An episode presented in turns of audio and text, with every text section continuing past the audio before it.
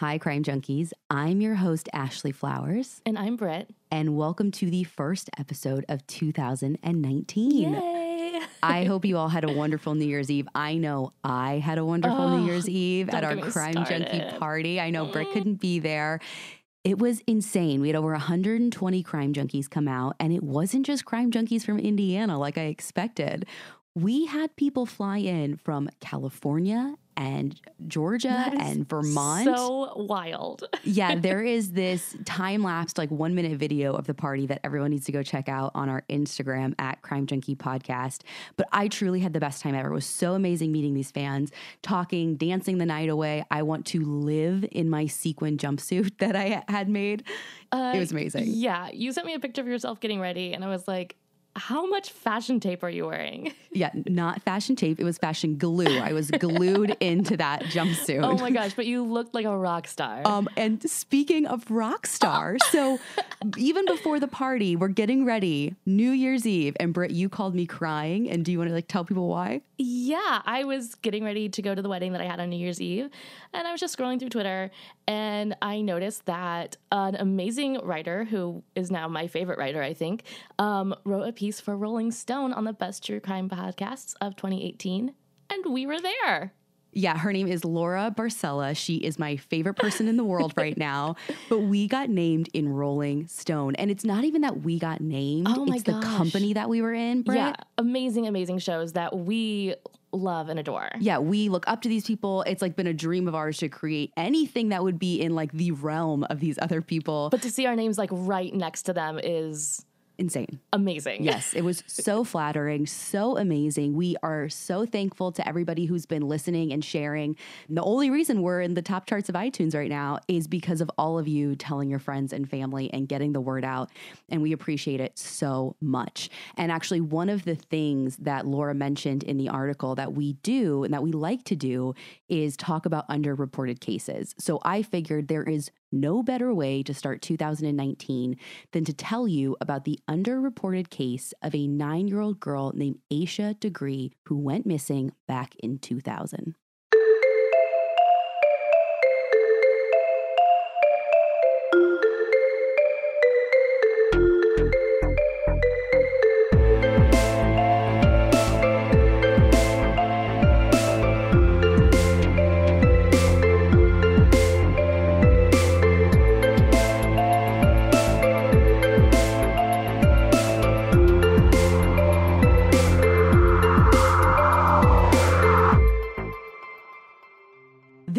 One of the stranger disappearances of a young child I think I've ever read about. And there are a couple of online forums and YouTubers that have talked about this case, but I'm a little surprised it hasn't gotten more attention. So that's what we're aiming for here today.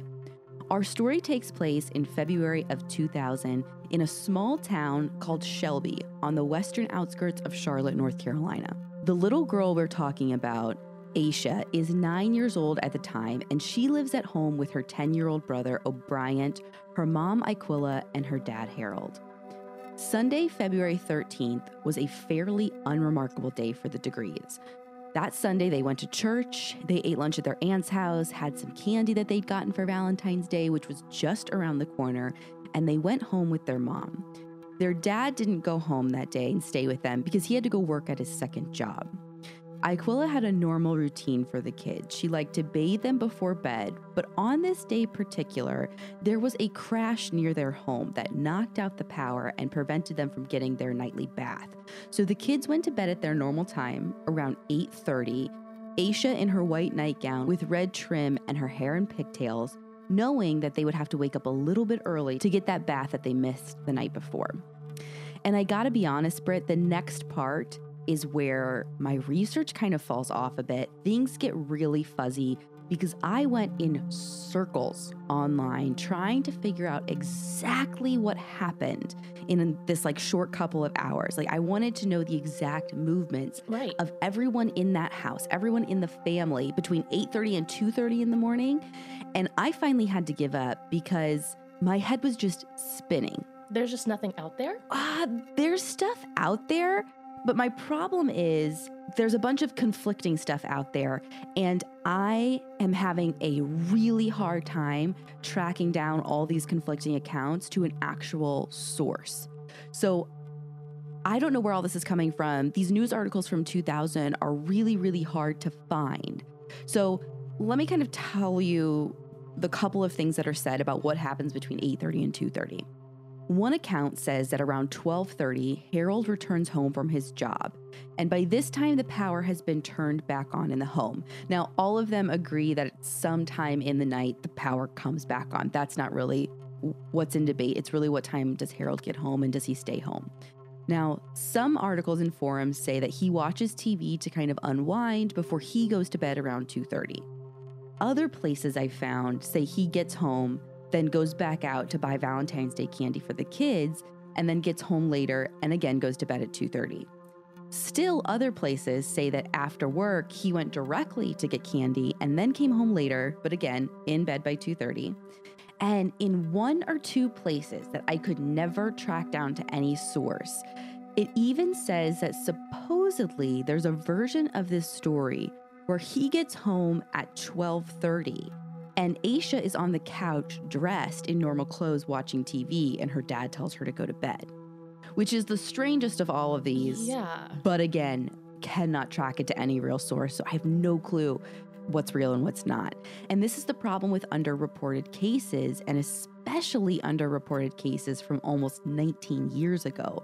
I can't find the actual news articles to see where people got this, Who's telling what? Is this just a bad game of telephone where the story keeps changing the more people tell it online and the more people exaggerate and elaborate? Or is Harold's story actually changing each time? And I tend to lean more towards the former, thinking that people are making this up years later, trying to create suspicion to give themselves some kind of answer in a case where there is none. But I'll get more to that later. So what happens between 8:30 and 2:30 is fuzzy, but according to multiple sources, and this is where we kind of get back on track and everything starts to agree again, the FBI's website, the Charley Project's website, Asha's dad says he checks on the kids before going to bed around 2:30 and he sees them both sleeping. And just of note, O'Bryant and Asha actually share a room, so he's able to check on both of them at once. Later in the early morning hours, O'Bryant wakes up and sees Asha standing in their room, and it's thought that she may have used the restroom and then gone back to bed because shortly after this, O'Bryant hears her bed like creaking, but he doesn't look over. He just assumes that she's moving around in her bed. Right. But not placing eyes on her could have been a mistake because just a few hours later, at 5:45 in the morning, Iquilla's alarm goes off. She set the alarm early that morning to give the kids their bath before getting them off to school. When talking about that specific morning, Iquilla was quoted telling a newspaper reporter, I woke up on February 14, 2000 at 5:45 a.m. The alarm went off for my children to go to school at 6:30 a.m. I went to the bathroom 2 feet away from the door to start the bathwater because they could not take a bath the night before since we had a power outage. I opened their bedroom door, my son O'Bryant was under the covers as he usually slept. I called his name and he jumped up as usual. I realized that Asha was not in her bed. She goes on to tell the same reporter how she frantically started searching the house. She says she looked beside O'Bryant's bed because sometimes Asha would lay there, but she wasn't there. She checked the living room. Maybe she'd gone to lay on the couch, but she wasn't there. She checked the kitchen, then all the closets in the house, and this is when she realizes that Asha is nowhere in the home. So she rushes to her bedroom where she hurriedly dresses while waking up her husband to tell him that Asha is missing. They both check the cars together and they start calling family members that she might be with. Harold's mother, who lived just across the street, Asha's aunt, who they'd all eaten lunch with the day before, all to no avail. Iquilla said after they found out that she wasn't at her grandma's or her aunt's, that that is when she went into panic mode. She called her own mother hysterical and told her what was happening. And that's when her mother said, hang up the phone and call the police.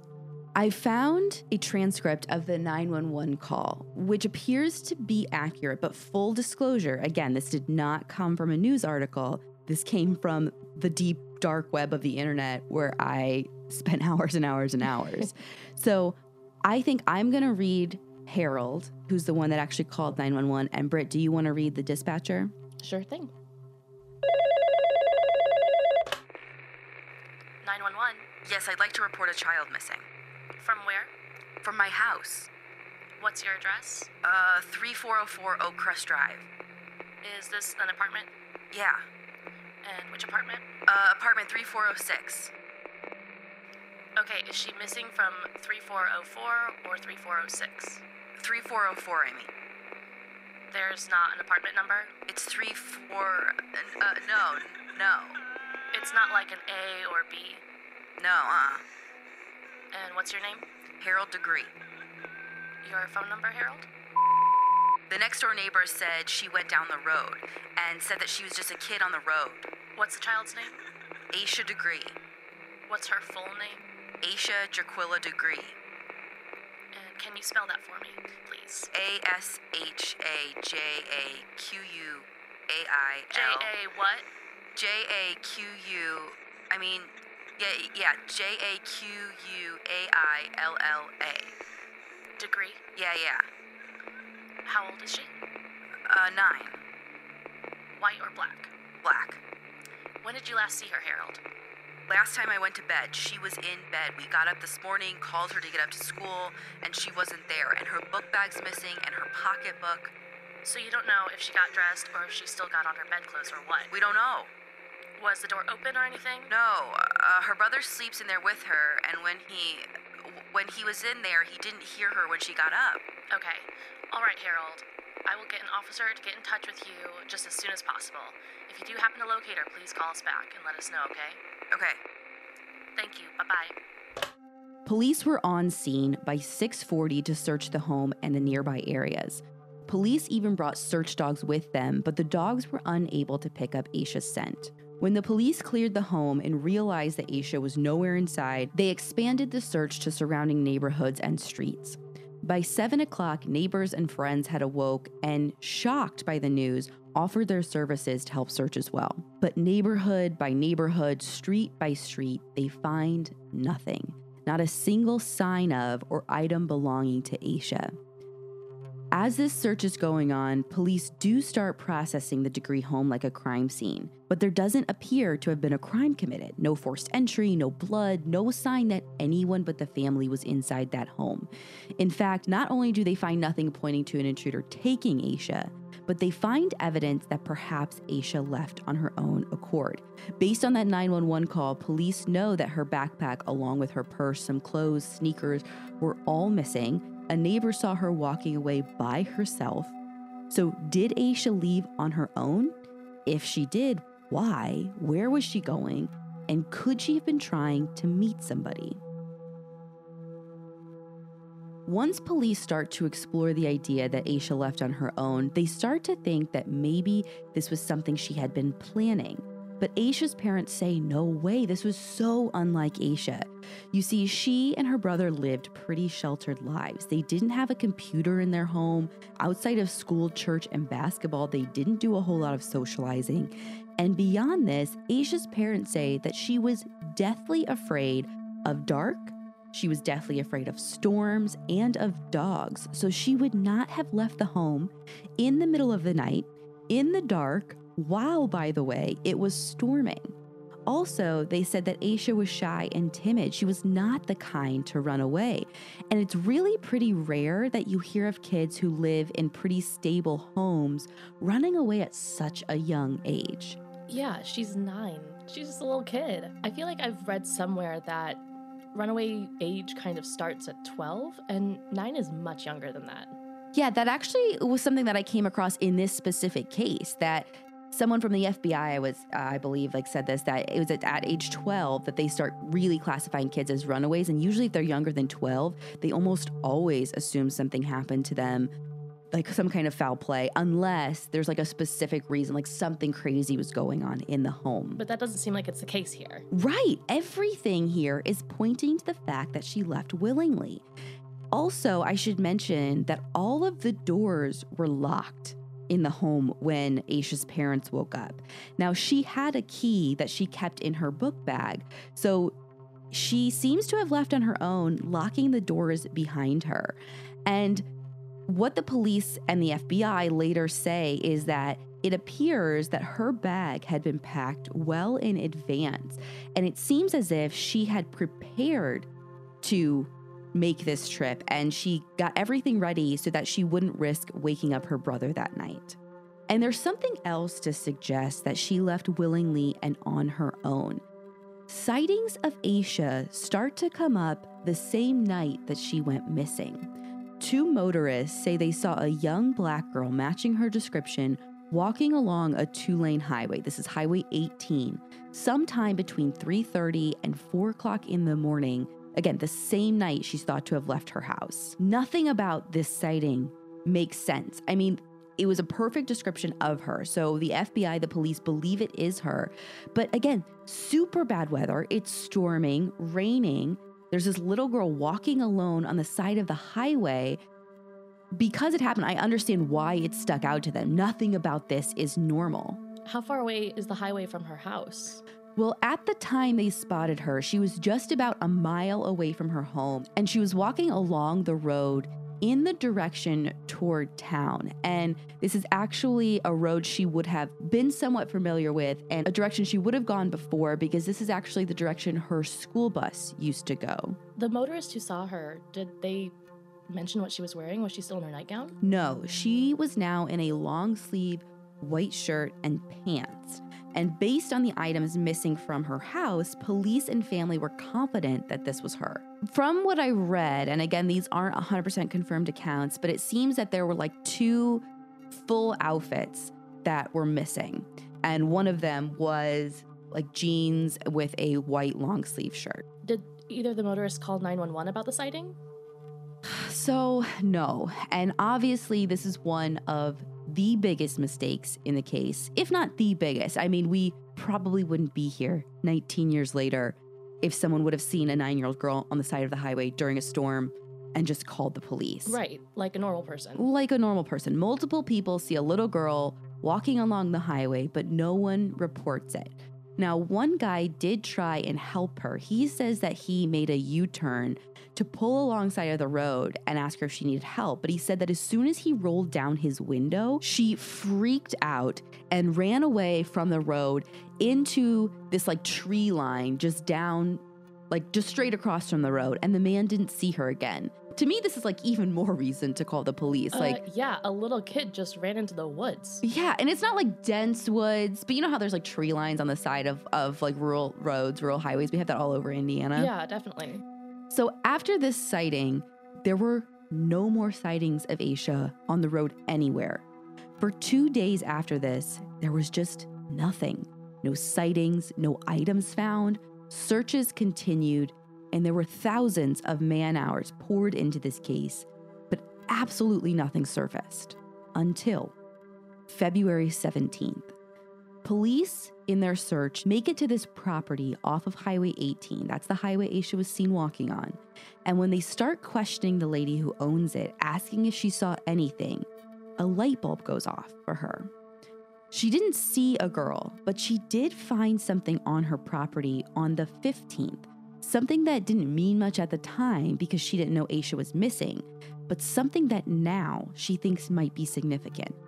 On the 15th, she went to her shed and found a Mickey Mouse hair bow, a green marker, and a pencil, all just inside of the shed, like right inside the front door. When she takes police back to the shed and gives them permission to search, they find even more. They find some candy wrappers and they confirm that those were the same kind that Asha had gotten after playing in a basketball game on the Saturday before she went missing. She had been there. But why had she gone there and where was she now? Despite finding this clue, they were days behind her and they weren't able to track her movements. They were forced to wait for another lead to surface. And that next lead wouldn't come for 18 months after her disappearance. But when that lead comes, it leaves everyone with more questions than answers. In August of 2001, a contractor is cleaning out some land off of Highway 18.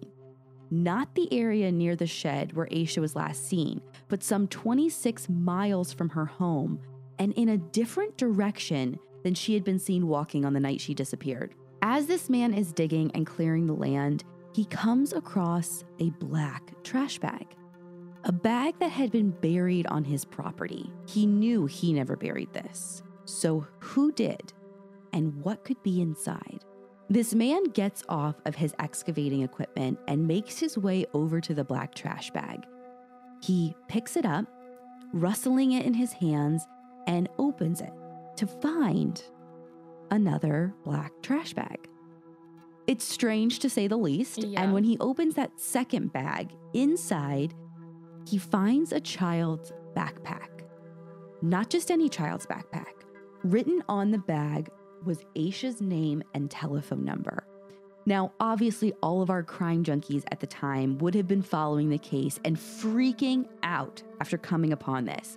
But this guy hadn't been following the news. This guy had no idea a young girl had been missing from this area of town for over 18 months. But it was still weird enough and stuck with him enough to mention it to his wife the next morning at breakfast. And luckily, his wife had been paying attention. And thank God, because it makes me sick to my stomach to think that he could have just thrown it away or like never knew what he was holding on to and how important of a piece of evidence he had in his hand. Yeah, that's insane. Once they realize what they actually have, they contact police who descend on this guy's property to do a thorough search of the land, having no idea if they're going to find more evidence or maybe Asha herself. After an extensive search, all they come up with are some animal bones and a pair of men's khaki pants. The bag was sent to a federal laboratory for testing, but they cited a pending investigation and never released the results. And I haven't been able to find anything on the pants either. I assume they were deemed unrelated, but like, man, I, since I've been working with the police and going through cold case files here in Indiana, those pants are exactly the kind of thing we would get excited about, possibly finding some kind of DNA on with all this new technology. Now, granted, I have no info on how close or how far those pants were found from Asha's bag, and all of that would play into how likely it would be that they're actually connected. But the FBI is releasing nothing, nothing from the pants, nothing from the bag.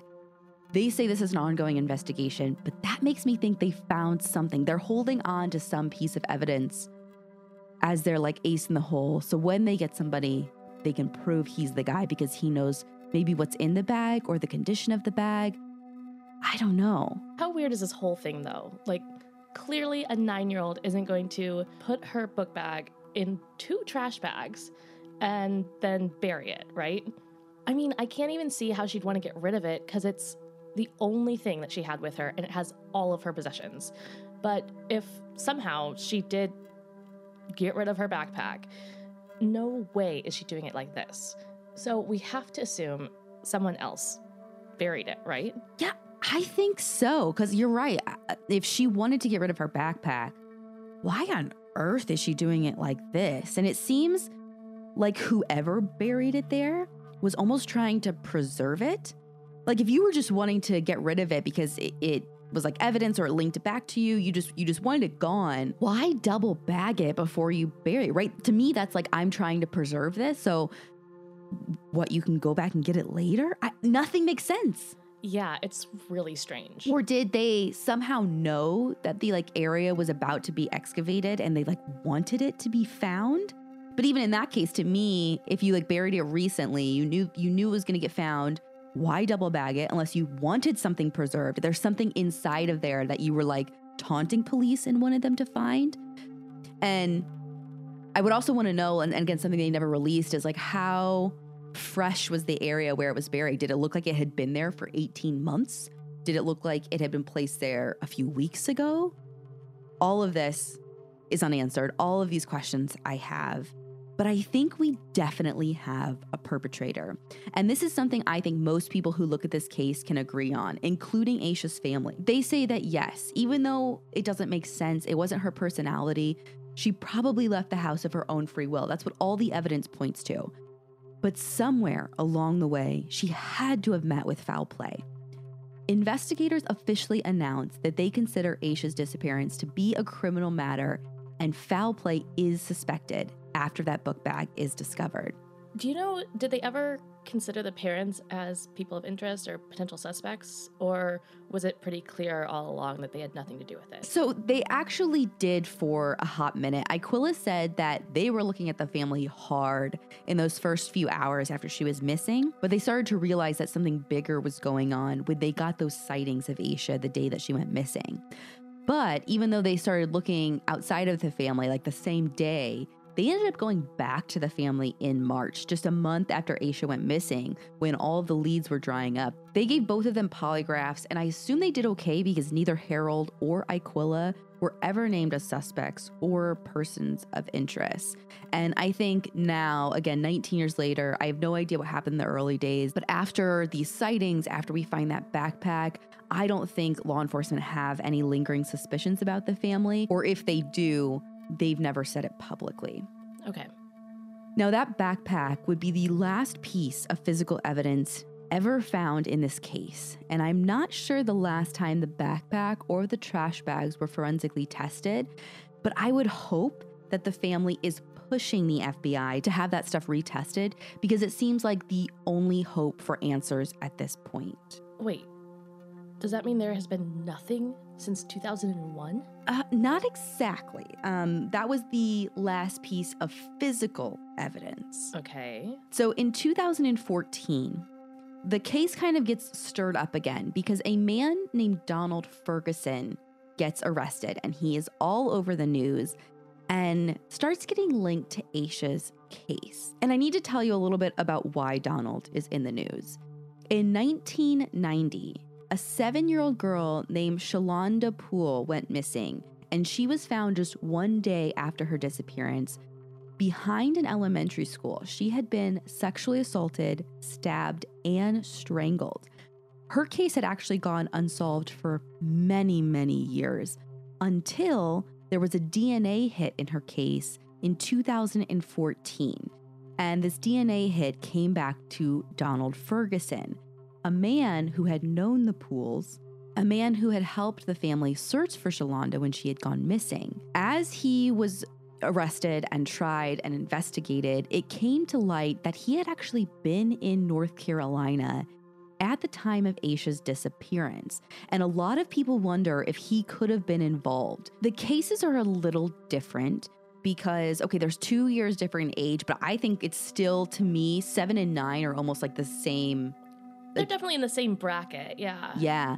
Um, also, he knew Shalonda, so he could have been grooming her, whereas Asha would have been a total stranger. But it's not completely out of the question that perhaps he was just driving late at night, saw her walking, his perfect victim, just there for the taking. A crime of opportunity. Yeah. But again, why was she out there in the first place? It's absolutely killing me. And I've thought about it every which way, and nothing makes sense to me. Again, the investigators said whatever they found made them think that she'd planned this trip for days before she had left. But they couldn't find any reason no abuse in the home, no real reason whatsoever. Some people say that she was sad about her team losing a basketball game the Saturday before she disappeared. Like she was apparently the star of the team, and that game she had to sit out, and so she felt really bad. But I don't know that you pack your bag and plan to leave home because your team lost their first game.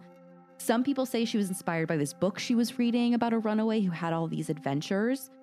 But again, none of this really plays into what we know about her and her personality. Yeah, I was gonna say, Ash, you and I have very different personalities, and even as a kid, you were totally the type to get mad and run away, right? Well, so here's the thing. I think I was the type to like get mad and threaten to run away, but I would never. I I never actually went through with it. I never packed a bag.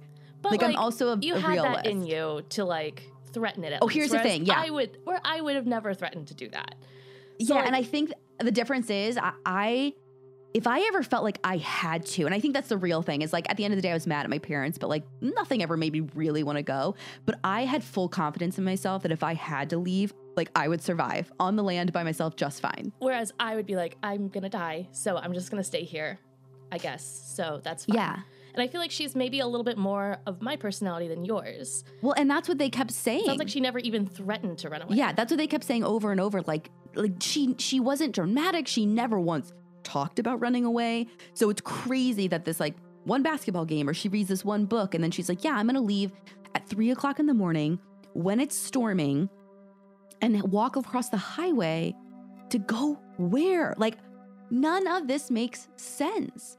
Is there any possibility that someone maybe could have lured her out or she was going to meet someone somewhere? But who? Like, I have to believe Yeah. 19 years later, they looked into everyone in her life. They haven't found any suspects. So if it's a case like Shalonda where someone was grooming her, who was this person? Have they stayed totally under the radar? Like, you know, in 2019, I'd love to be like, oh, she probably met this person But they didn't even have a computer. Exactly. And also, like in 2000, how many nine year olds were in chat rooms? Like the 2000s internet is not the 2019 internet. You know what I mean? No, totally. There's, well, I was going to say, when you were talking about the news articles, news agencies, local news agencies, weren't even putting articles online into the, in like 2000, 2001. Very, Yeah. very rarely did they even have websites. I mean, this is the baby internet. Yeah, so she would have had to have like met like met somebody online at a computer that was maybe at her school, which what they probably had wasn't even the internet. They probably just had like computer games. I mean, I, I would just find it really, really, really hard to believe that she was being groomed by some stranger. So the most likely, if she was going to meet somebody, it's somebody in that she knew in her daily life In their circle, yeah. who's just like gone totally under the radar. But we don't know. So in 2015, the FBI announced that they are reinvestigating the case. And they, along with the community, come up with $45,000 as a reward for anyone with information leading to the arrest and conviction of the person involved. It takes a year and it's still super unclear exactly what the tip was that came in. But in May 2016, a new tip does come in. And from this, I mean, somehow they, they decide that this lead is super credible. And they make an announcement to the public that the night Asha went missing, she was seen getting into a dark green either early 70s Lincoln Continental Mark IV or possibly a dark green early 70s Ford Thunderbird. And she was seen getting into this car along Route 18 or Highway 18 near where she was last seen by those two motorists. Now, the car was described as having rust around the wheels, but they're both pretty distinctive cars. So, Brit, you have pictures of these cars. So, the first one is the Lincoln, second one is the Ford Thunderbird. And remember, this isn't like a case that happened in the 70s or 80s. This is like 2000. These are very distinctive cars in 2000 because they're classics. Yeah, they are absolute boats. I used to drive a Lincoln and I kind of miss it. They're they're actually really both cool cars. They're really cool. Yeah, again, they're classic cars. So I understand why this would have stuck out. Shocking though that we don't know like who owned them. Anything else? Right? You would think like tra- tracing down who owned these kind of cars in 2000 might have been a little simpler. Yeah, I mean access to like registration, stuff like that. I mean, there can't be that many of these cars left in 2000. I would think. And, you know, of course, whoever put in this tip didn't get any kind of license plate. Were they out of state? But God, and I mean, I, I almost wonder why you, I mean, maybe she was going the wrong direction to see a license plate. But again, even a little girl walking on the side of the road getting into a car also. Red flags. Yeah, red flags. Someone call 911 for the love of God. Okay, so besides the red flags, why now? Why in 2016 does this person come forward with this information when they saw it happen the night she went missing?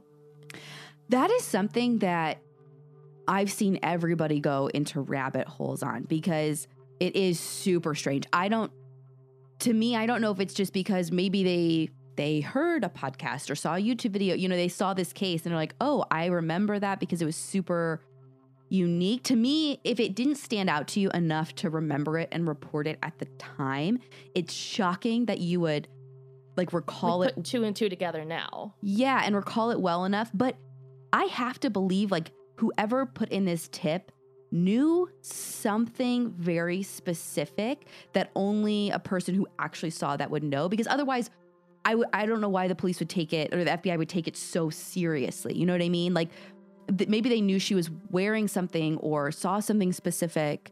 I don't know. What could they have said that was so believable that we have this tip now? Like, I can't even think of something that would be like, yes, I believe you now because you said this one thing. Right.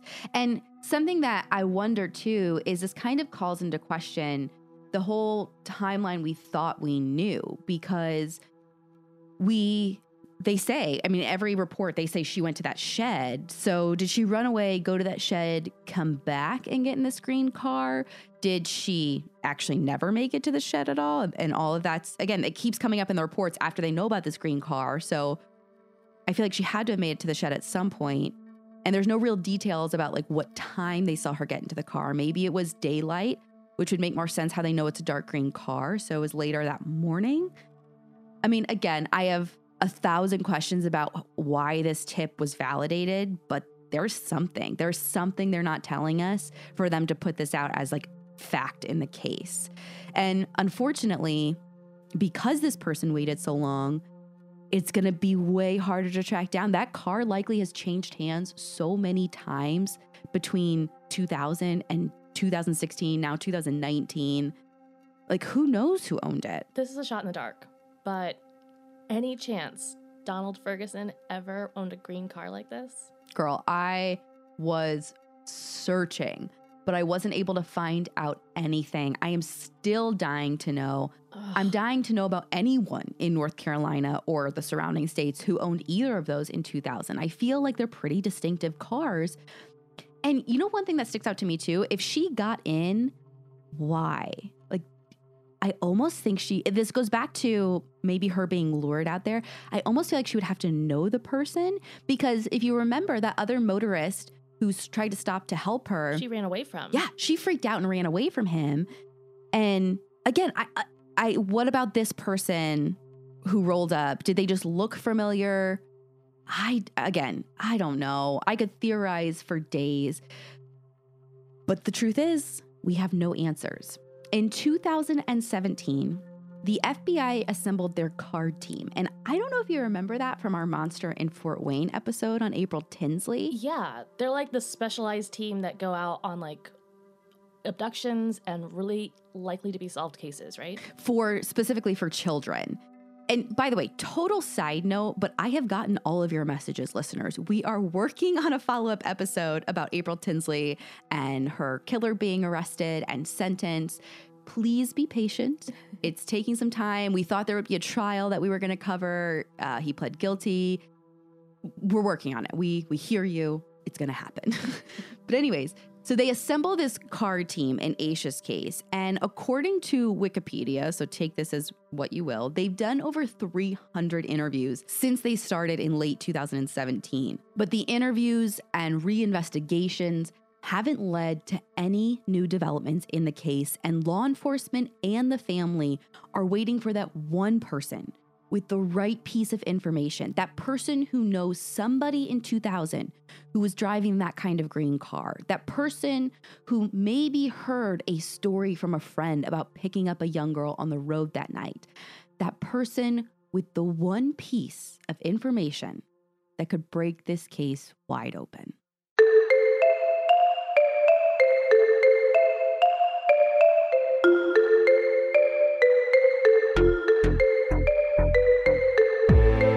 If you have any information on Asha Degree's case, you can submit a tip through the FBI Charlotte office at 704 672 6100. And if you want to see the cars that we're talking about, just to double check because maybe they sound familiar, you can go to our website and go to our episodes blog for this specific episode at crimejunkiepodcast.com. And Brit, if people want to check us out on social, You can follow us on Twitter at Crime Junkie Pod and on Instagram at Crime Junkie Podcast. and we will be back next week with a brand new episode.